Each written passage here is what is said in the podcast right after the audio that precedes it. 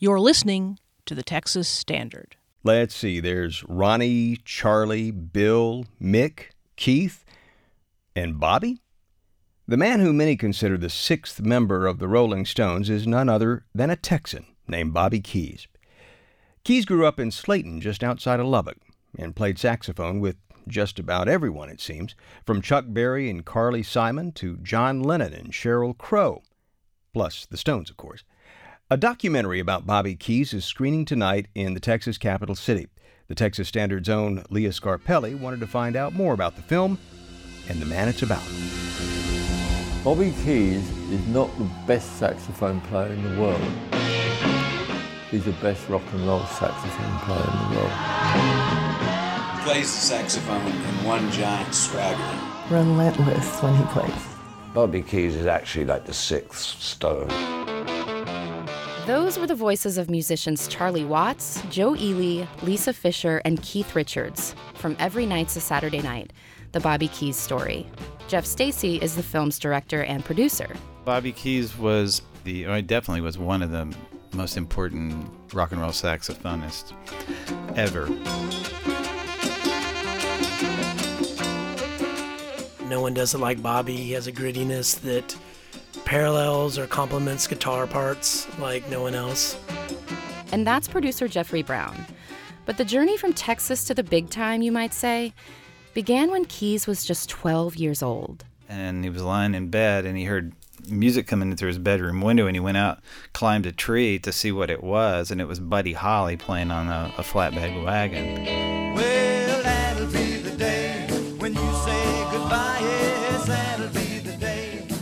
said once he saw that, it was it was just a matter of time, and it was a it was a call for Bobby.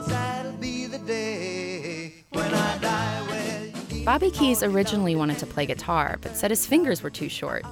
And after an injury prevented him from joining the football team, Keys discovered he could still be part of the action as a member of the marching band. So he picked up the tenor saxophone. Never learning how to read music, Keys taught himself how to play, in part by listening to the music of Fort Worth's King Curtis.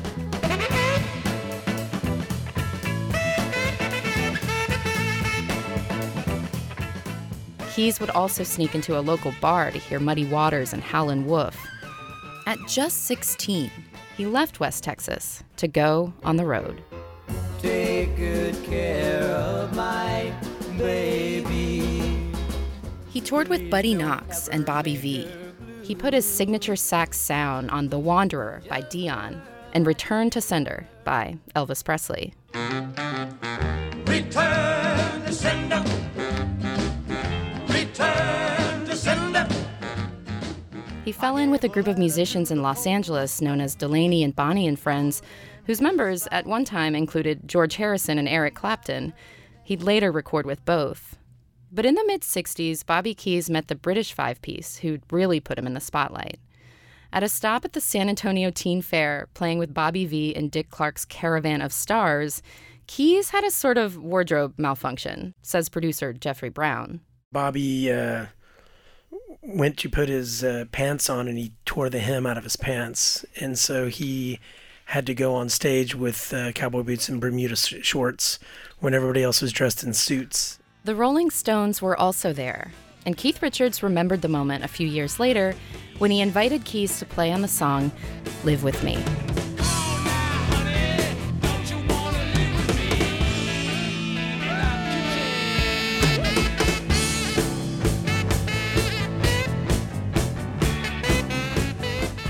Richards and Keys grew close. As it happens, they were born on the exact same day, and they had something else in common a propensity to stir up occasional trouble. They famously threw a television set out of a hotel window while on tour in 1972, for instance. But it wasn't just talent and a lively personality that got Keys into the studio, with so many notable musicians. Again, Jeffrey Brown and Jeff Stacy. Bobby was a bit of a hustler. In the, in the best sense of the word of getting convincing people that he needed to play on their on their records. He would go in and while they were listening to playbacks and go, oh, "That sounds good, but you know, it doesn't really rock. What you need is some horns." That's how Keys came to play what many consider his most memorable saxophone solo. Originally a guitar lick on Brown Sugar. Bobby picked up a sax, and when there was time to to play, he played. And Jimmy Miller, who was the producer for the Stones at the time, liked what he heard.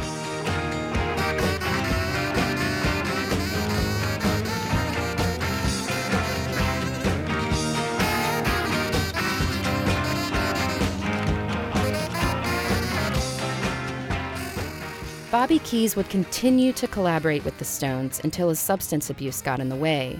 But he eventually got clean and his career continued until he finally started his own band in 2010 and passed away from cirrhosis of the liver in 2014. Director Jeff Stacy says Keys is part of a legacy of Texas tenor saxophone players. I think Bobby fits right in with King Curtis, certainly who he idolized, but Illinois Jacquet and Arnett Cobb and all these guys that would just blow the hell out of a tenor saxophone. There's just there's a Texas tenor sound which is they blow hard and they get a little bit of dirt in there and it sounds good.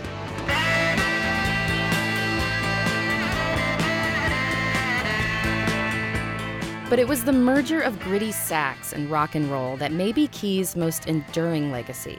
Stacy says you can still hear it in rock music today.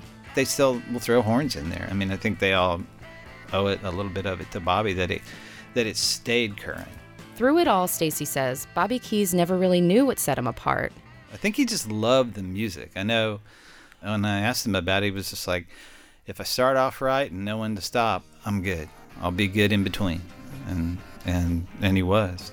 Every night's a Saturday night, the Bobby Keys story is screening tonight at AFS Cinema in Austin. It's scheduled for cable release at the end of November.